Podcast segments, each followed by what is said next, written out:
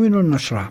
معدل التضخم في البلاد يسجل تراجعا غير متوقع إلى 4.1% العام الماضي.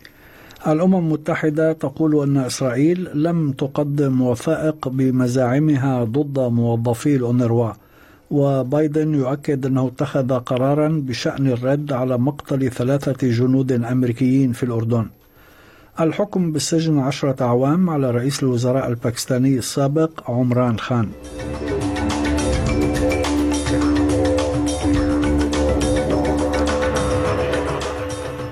هاشم حداد يحييكم وإليكم التفاصيل.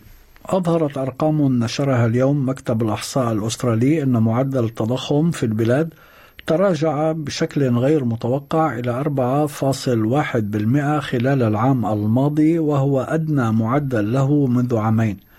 ورأت أوساط مالية أن هذه الأرقام ستدفع مصرف الاحتياط للأبقاء على معدلات الفائدة على حالها في ختام اجتماعه الشهري الأول لهذا العام يوم الثلاثاء المقبل.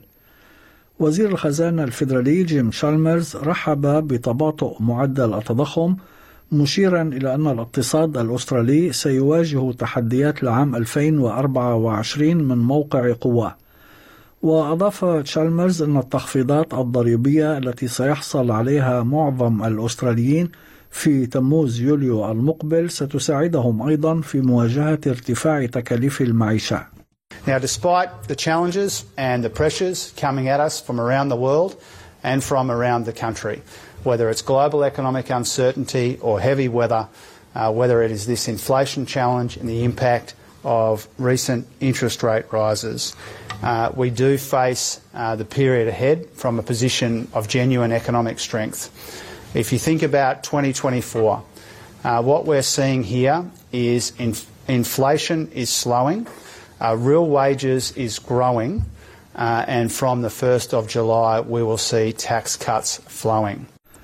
ويذكر أن دراسة أعدها معهد أستراليا إنستيتوت أواخر الشهر الجاري أظهرت أن 58% من الناخبين يؤيدون استفادة ذوي الدخول المتدنية والمتوسطة من التعديلات الحكومية على المرحلة الثالثة من التخفيضات الضريبية.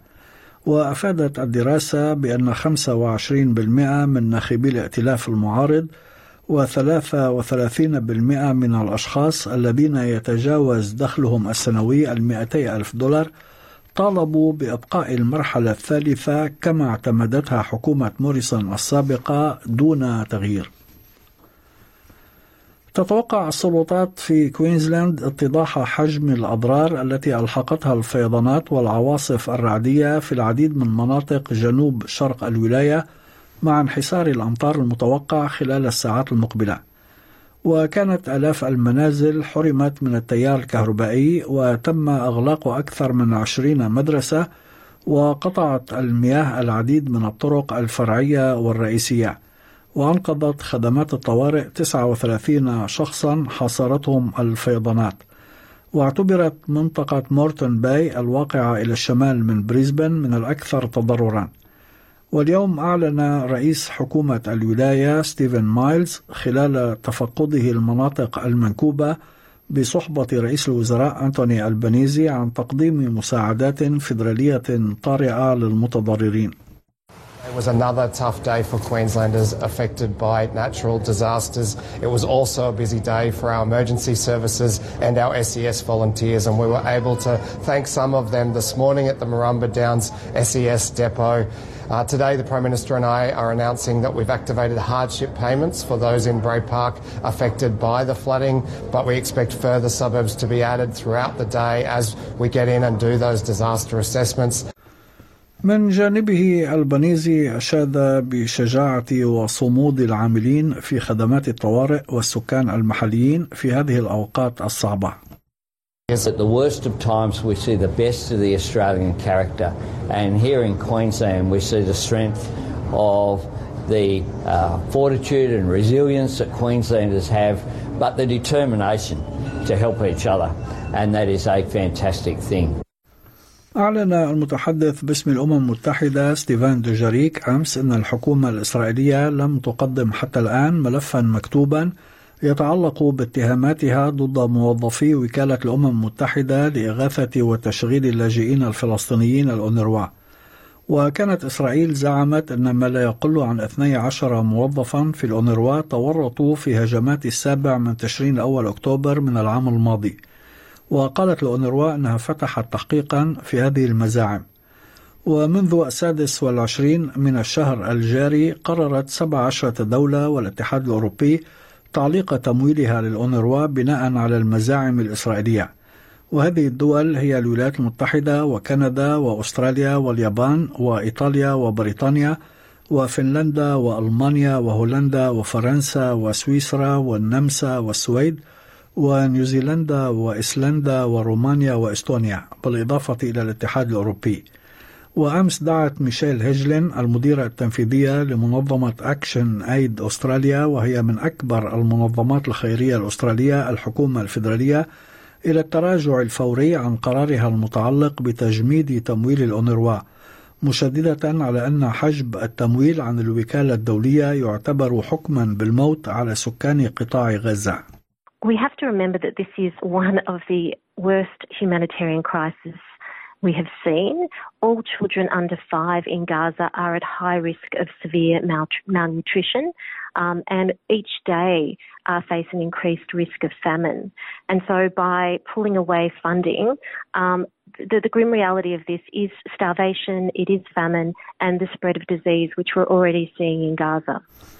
ميدانيا قتل أكثر من 120 فلسطينيا في الساعات الأربع والعشرين الأخيرة في معارك ضارية بين الجيش الإسرائيلي وحماس وفي القصف الإسرائيلي على قطاع غزة. وفي الضفة الغربية التي تحتلها إسرائيل منذ العام 1967 قتلت وحدة من القوات الإسرائيلية الخاصة أمس ثلاثة فلسطينيين في جنين وصفهم الجيش بأنهم إرهابيون. في حين قالت مصادر فلسطينية أنهم قتلوا بالرصاص في أحد المستشفيات على يد رجال باللباس المدني مزودين بأسلحة كاتمة للصوت. على خط آخر أعلن الرئيس الأمريكي جو بايدن أمس أنه اتخذ قرارا بشأن كيفية الرد على مقتل ثلاثة جنود أمريكيين في هجوم بطائرة مسيرة استهدف القوات الأمريكية في الأردن الأحد الماضي. وقال بايدن أنه يحمل إيران المسؤولية لأن طهران تزود الأشخاص الذين نفذوا الهجوم بالأسلحة ولكنه شدد على عدم رغبة الولايات المتحدة في توسيع النزاع في الشرق الأوسط. من جهته قال المتحدث باسم وزارة الدفاع الأمريكية بات رايدر أن التحقيقات متواصلة لتحديد ملابسات الهجوم وهوية الجهة التي نفذته. مشددا على أن الولايات المتحدة سترد في التوقيت والطريقة اللتين تختارهما. In terms of additional details about the drone attack itself, we know there are still many questions to include how the one way attack drone could have penetrated the facility's air defenses, its point of origin, and which specific Iranian proxy group is responsible. I can tell you that U.S. Central Command is continuing to look into all those important questions and that we'll keep you updated as new information becomes available as we are able to.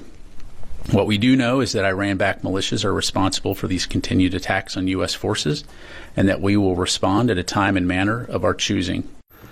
حكم أمس على رئيس الحكومة الباكستانية السابق عمران خان بالسجن عشرة أعوام في قضية مثيرة للجدل مرتبطة بتسريب وثائق سرية للدولة وصدر الحكم على عمران خان الذي منع من الترشح لانتخابات لمدة خمس سنوات في سجن أديالا حيث احتجز معظم الوقت منذ اعتقاله في آب أغسطس الماضي.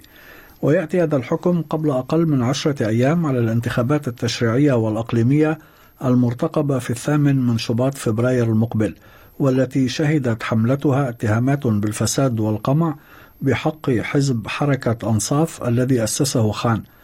وطلب خان من الناخبين في بيان نشره على حسابه في منصة إكس تويتر سابقا الثأر لكل ظلم عبر التصويت في الانتخابات كما قال.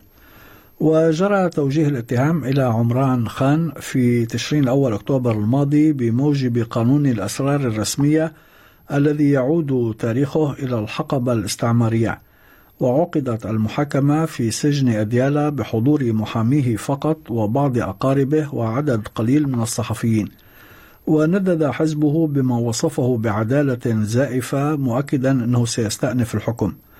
وكان اعتقال الخان أثار غضب أنصاره الذين نزلوا إلى الشوارع في تظاهرات احتجاج وردت السلطات حينها بعمليات اعتقال واسعة النطاق لمؤيدي حزب حركة أنصاف وقادته. في أخبار الرياضة أقصى منتخب كوريا الجنوبية أمس نظيره السعودي بالفوز عليه بركلات الترجيح بأربعة أهداف مقابل هدفين بعدما انتهى الوقتان الأصلي والإضافي واحد واحد على استاد المدينة التعليمية أمام أكثر من أربعين ألف متفرج وذلك في الدور ثمن النهائي من كأس آسيا لكرة القدم المقامة في قطر. وستلتقي كوريا الجنوبية في ربع النهائي مع أستراليا يوم الجمعة المقبل على استاد الجنوب مع طموح مواصلة المشوار حتى الفوز باللقب الغائب عنها منذ 64 عاما وتحديدا منذ عام 1960 في أسعار العملات وصل سعر صرف الدولار الأسترالي في التداول اليوم إلى 65 سنتا أمريكيا. حالة الطقس المتوقعة غدا في أديلايد مشمس 28 بريسبن غائم جزئيا 31 هوبارت أمطار محتملة 23 داروين أمطار متفرقة 32 بيرث مشمس 39 درجة. ملبون غائم جزئيا 25 سيدني غائم جزئيا 28 وأخيرا في العاصمة الفيدرالية كامبرا غائم جزئيا 31 درجة.